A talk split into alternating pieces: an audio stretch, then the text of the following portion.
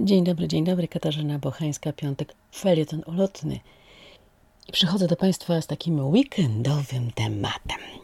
Do dnia dzisiejszego w naszym języku były takie powiedzenia: pijany jak Bela, pijany jak Polak, no cóż, mały to komplement, pijany jak świnia, no i jeszcze mnóstwo byśmy tutaj mogli wymieniać, no gdzieś tam jeszcze pojawiało się pijany jak Messerschmitt.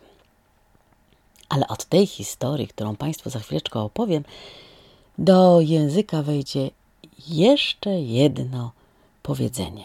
Pijany jak niedźwiedź. To, że terapeuci, lekarze, policjanci i członkowie rodzin mieli do czynienia z pijanymi osobnikami, to też już nas wcale nie dziwi i nie jest niczym zaskakującym. Ale to, z czym musieli zmierzyć się tureccy weterynarze, to dopiero była historia.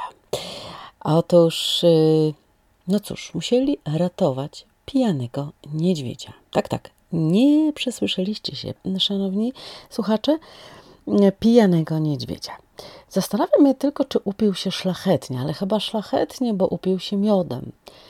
Otóż okazało się, że i w tym wypadku łakomstwo niestety nie było najlepszym wyborem, bo niedźwiadek spożył taką ilość miodu, że zaszumiało w głowie. No i tylko pozostaje jeszcze kilka kwestii do rozwinięcia. Czy jak smakował owego miodku, to powtarzał sobie myśl: jestem tak zwany mało pijący, piję, a ciągle mam mało. Czy może ta historia z niedźwiedziem trafi już nie tylko do bajek, satyr, ale może trafi też znów do kabaretów, przecież kabarety często korzystają właśnie z takiego motywu nadużywania. I zastanawiam się, na ile bardziej paradnie wygląda pijany człowiek czy pijany niedźwiedź. Filmik, co prawda, widziałam w roli głównej z pijanym niedźwiedziem i jakoś tak bardzo przypominał mi człowieka, a nawet bardzo przypominał mi 60-latkę, którą widziałam dokładnie 2 dni temu, która wracała skądś. Była bardzo, że tak powiem, upojona, tak dalece, że pomagała trzymać sygnalizacji świetnej. Szanowni Państwo, niedźwiedź wcale nie jest wyjątkiem w świecie zwierząt, który nadużył miodku, ponieważ innym zwierzętom też przydarza się być w stanie upojenia lub odurzenia. Na przykład delfiny odurzają się wydzieliną, którą wydają ryby rozdymki, i to jest taka ochronna substancja i w małych dawkach ma działanie po prostu oszałamiające.